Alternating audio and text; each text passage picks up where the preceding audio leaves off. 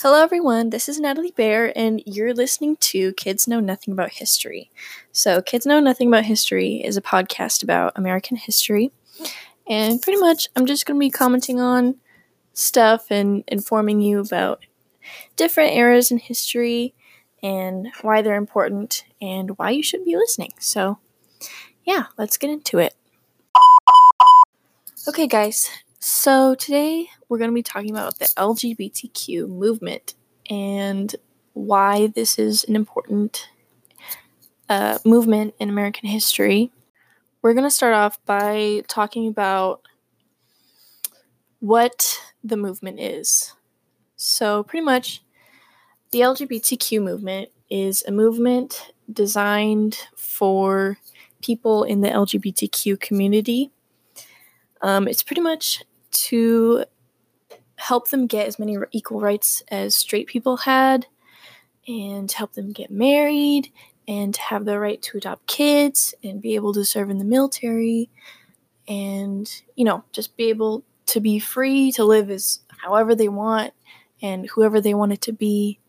Some important leaders of the lgbtq movement that you should definitely know about are christine jorgensen who was a trans woman who was famous in the 50s for being the first trans woman to get gender reassignment surgery. And she was really famous at the time and was really important for the trans community. Phyllis Lyon and Del Martin were lesbians who founded and organized the Daughters of Bilitis for lesbians in 1955. They both really loved to be journalists, and so they published a magazine specifically for lesbians in America. Jose Sarria was a Latino drag performer, and he was also an activist for gay people. He ran for public office, but he was not elected. Some important things that happened before the 1960s um, were that in 1950, Harry Hay founded the Mattachine Foundation, which was a gay rights group based in LA. Uh, Dale Jennings formed another organization called One Incorporated, which welcomed women and published One, the country's first pro gay magazine. The Harlem Renaissance was a really important thing that happened before the 1960s, and it happened in the 1920s and 30s during the height of the jazz music scene. Pretty much uh, a ton of queer people were there, and they were totally open about themselves and eventually the police came and they were like hey if you are a woman and you dress like a man we're going to kick you out and arrest you. And if you're a man and dress like a woman we're going to kick you out and arrest you. So the people had to be really really careful uh, but there was a ton of queer people that were there at the time. I think that was probably the height of it before everything started to go downhill.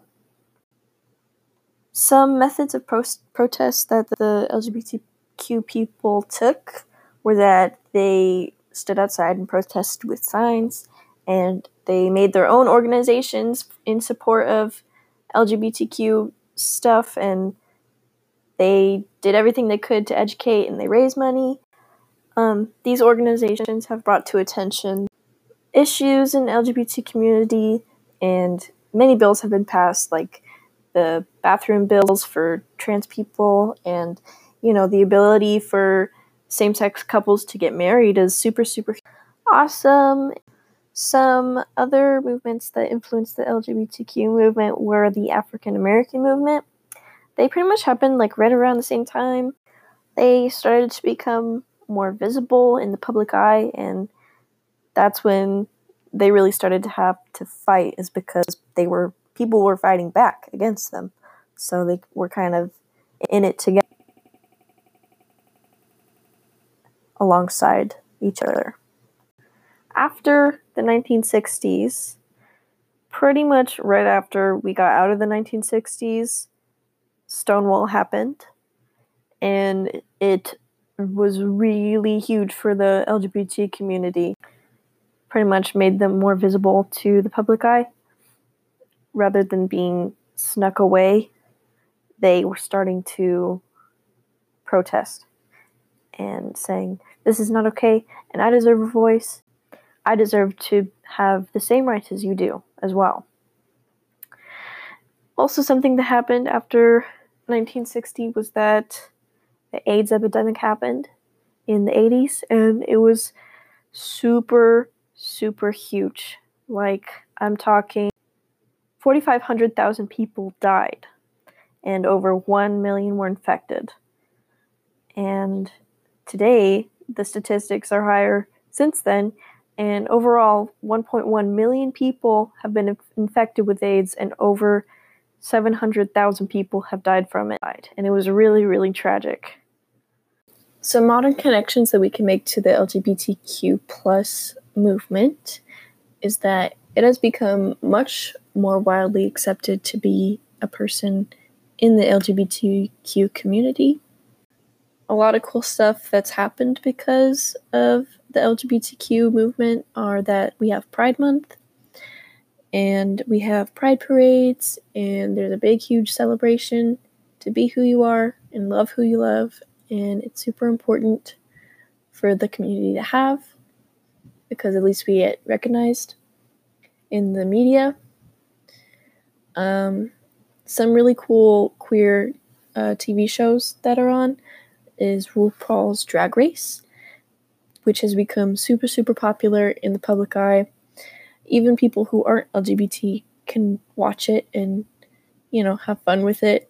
It's a really funny show. I love it. Some other important things that you need to know about are that, you know, the LGBTQ community is still fighting today, and we've worked insanely hard to where we are right now, and we're still fighting, and people still don't accept us and fill their hearts with hate and just want to hate on people because of whatever reasons they might have. But, you know, the most important thing that you need to remember is that we're all on this earth together and we're not going to go anywhere if, you know, we don't work together and love each other. And, um, yeah, so that was the history about the LGBTQ movement. And I hope you learned something and you take something with you. And just remember to be accepting and loving of other people. So, yeah, thank you for listening to this episode of Kids Know Nothing About History. Uh, see you soon. Bye.